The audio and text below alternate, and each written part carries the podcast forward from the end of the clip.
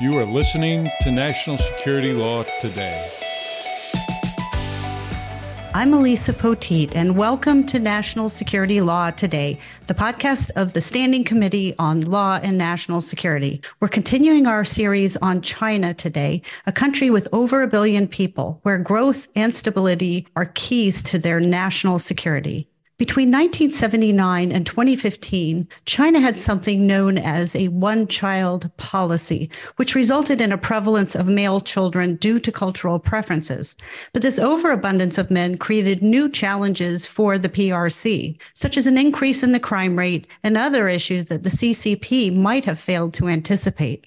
Then in 2015, the PRC changed that policy to allow for two children without serious consequences. What China may not have expected was that birth rates would begin to fall anyway, posing a direct threat to the PRC's ruling Communist Party. My guest tonight is Ashton Verdery, the Harry and Elissa Sichi Early Career Professor of Sociology, Demography, and Social Data Analytics at Penn State. And he's the co author of a piece you may have seen in Foreign Affairs entitled China's Shrinking Families. Please take a look and we will hyperlink that. Ashton, thank you so much for joining us. Thank you for having me. I'm glad to be here. Let's give some background to our listeners. So, first of all, anything coming out of China in terms of data I guess, to national security lawyers as suspects. So, how did you go about collection in this case? Right. So our study is a modeling study, and we use a variety of different data sources from PRC sources, but also UN sources, US um, Census Bureau kind of estimates, and other kind of European research organizations that try and make estimates of various aspects of Chinese demography. And then we take that data and plug it in to our model, which produces kind of demographic estimates and changes that suggest that the future population of China and how that change might look. Let's go back though to 1979 because the changes that we're seeing, I guess some of them find their origins in culture, some of them find their origins in 1979. But let's talk about what this one child policy really was. Was this just one law in the books that says you can only have one kid, or was it something else entirely?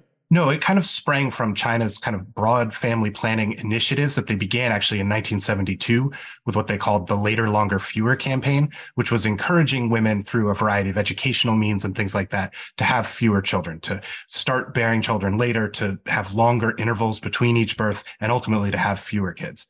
In the 70s, they determined that that wasn't working quickly enough to stem China's quickly rising population. And there was concern that this could kind of immiserate the country and lead to mass poverty or at least keep them trapped in a low income kind of circumstance. So they embarked on what kind of known as the one child policy, where they at first only applied to the Han majority, but they limited the numbers of births that people could have. It was sort of selectively enforced for a few years. And then sort of by the mid 80s, it was pretty broadly enforced and extended to ethnic minority groups to rural areas, and the coerciveness was very strong. There were sterilizations, abortions, you know, forced abortions, and other kinds of very coercive measures undertaken.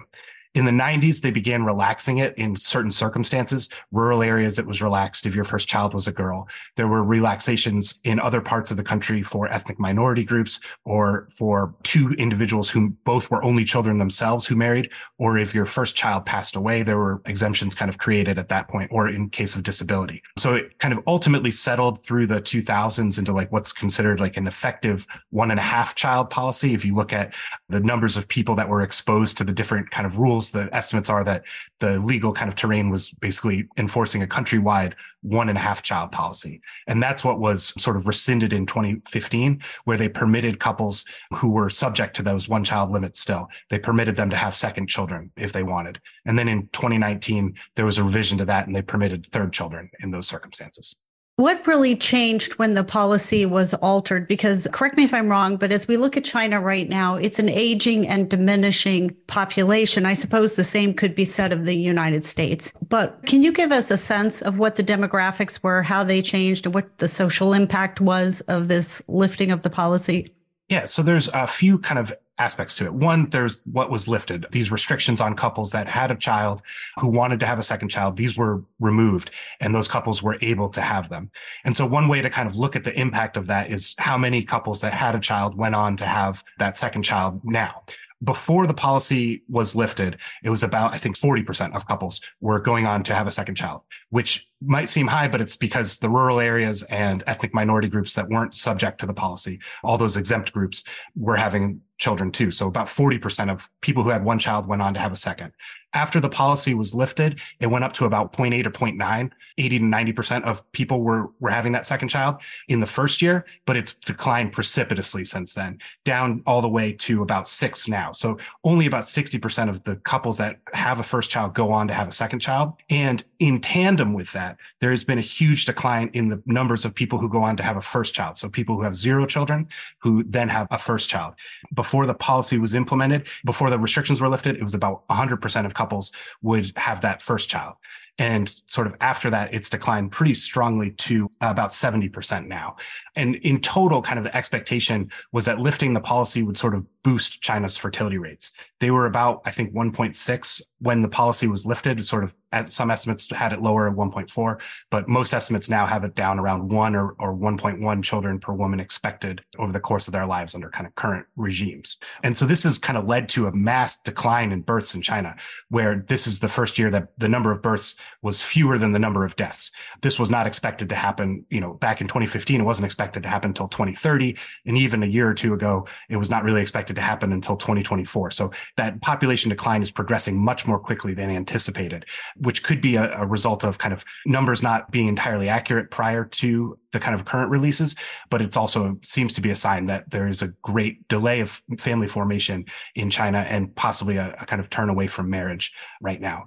For instance, the average expectation for numbers of kids in China right now, I think is about 1.8. If you ask women how many children they want, that's sort of the number that they report, which is pretty low, lower than the rate that would be needed to replace China's population. And generally populations undershoot that desired number by a fair bit. So they're going to decline quite rapidly in the foreseeable future unless fertility rates really spike. All right. Well, conventional thinking, at least historically, has been that GDP and wealth of a country is sort of associated with postponed childbearing of female literacy. And those two indices, I guess the question becomes what has happened to China? And a more specific question what happens when you have this disproportionate number of males? Because we do, correct me if I'm wrong, we do have a disproportionate number of males there. I guess the thinking, as I mentioned, was you know you you don't have kids until you're much older. Women get more education. This is supposed to cause wealth. To you, as a data scientist, what does this indicate? So I think there's two questions that you asked there. One is this kind of growth in wealth and generally population reductions in fertility. When you move from kind of say four children per woman down to two, that generally leads to increases in wealth or at least coincides with it because of the education, greater labor force participation of women. The challenge can become when fertility is very low and populations tip into kind of the shrinking situation or rapidly graying situations before they become wealthy, sort of this kind of middle income trap on a demographic scale where, you know, for instance, in China, it still is not a very wealthy country. It's kind of a middle income country. And what's going on right now is they're seeing great surges in the numbers of senior individuals, which has big implications for the care that they need, both like healthcare and, and kind of family members providing care for them. And they don't have the kind of nursing home infrastructure that we have here. There's also questions about pensions, like retirement and things like that. A large bulk of Chinese retirement is kind of supported by people's children. And that places a lot of burdens and kind of drags on economic growth because those children are engaged with the labor force, but their labor force participation might be lower than it would otherwise be because they're caring for aging parents and things like that. So they're sort of in a, a situation that's challenging in those regards and rapidly entering that territory right now. Similar to what Japan is. China's age structure right now looks similar to Japan's in the 90s. And in 20 or so years, it'll look similar to Japan's today. But Japan is a wealthy country with a kind of diverse pension system, great availability of care and from a professional care standpoint, whereas China doesn't have that yet. And the prospects of building that kind of welfare state seems limited at this juncture. The second question you asked was about this kind of excess number of men. Through the mid 80s to the 90s and even into the 2000s, there was a kind of excess birth rate for men. So basically, the, the proportion of babies that were born that were male was much higher than is typical. Basically for every in most societies for every um, 100 female births there's about 105 male births. But in china it spiked to about 115 to 120 are some estimates over that period which led to basically children born from the mid 80s to the 2010ish period there was a much larger number of men. Many of those kids are now entering the kind of marital ages coupling with the fact that the kind of size of each successive birth cohort was shrinking and that men marry women younger than themselves typically. So usually 27 year old men marry 25 year old women is, is a kind of cultural norm. And in that circumstance with you know, the, there are more 27 year old men than there are 25 year old women. Plus there are just more men than women in those age groups to begin with kind of has a double kind of burden on this.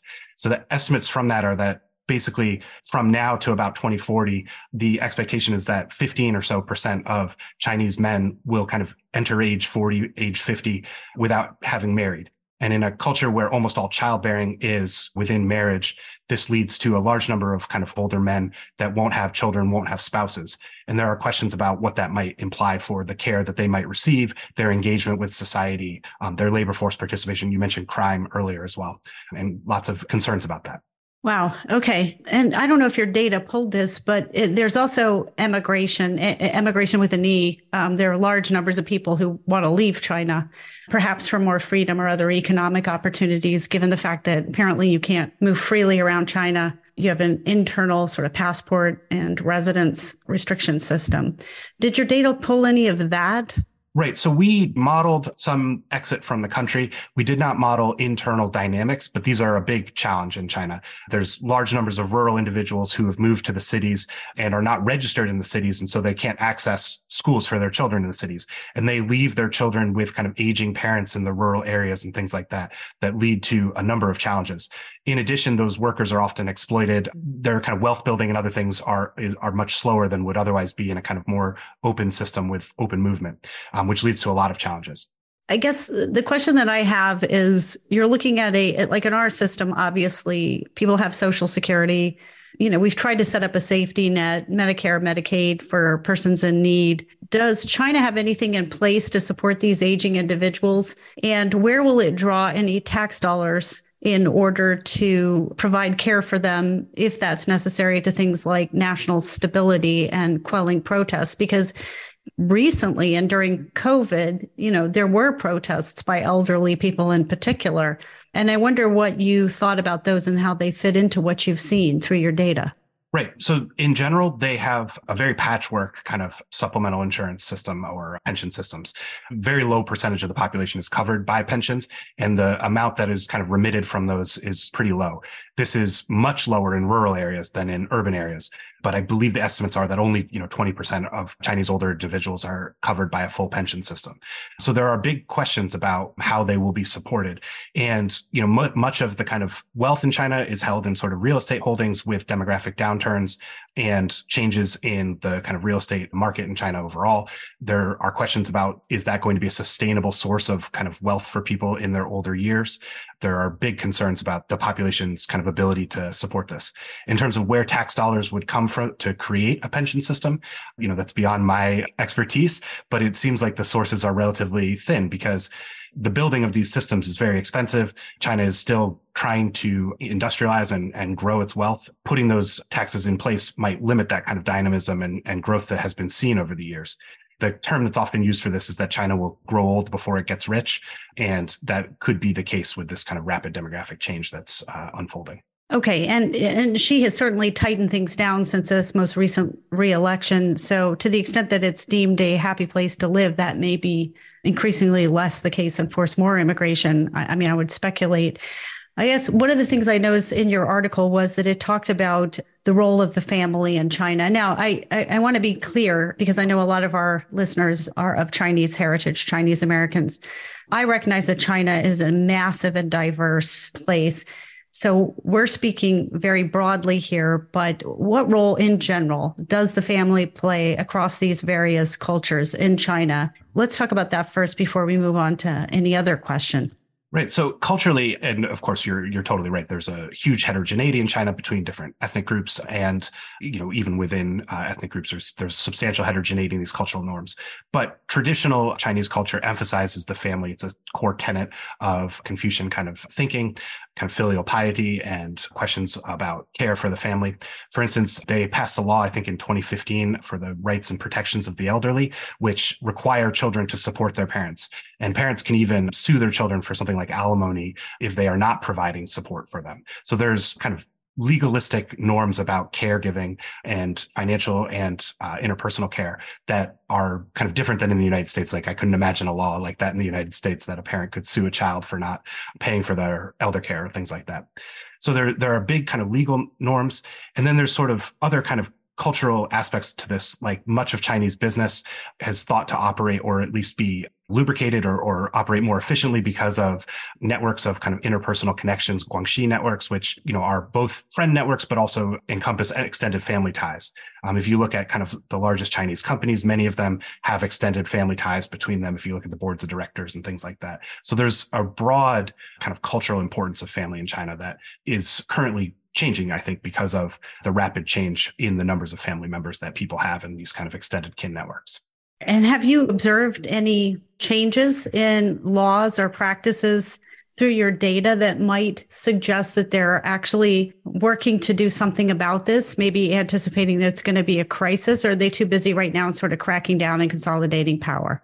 I think that they there is evidence that they are trying that they're really taking this quite seriously. In particular, the lifting of the one child policy was an effort, and then quickly right thereafter they lifted the the two child policy, and they've increasingly begun to emphasize education campaigns that would guide people to kind of pro family, pro social activities and, and having more children and things like that.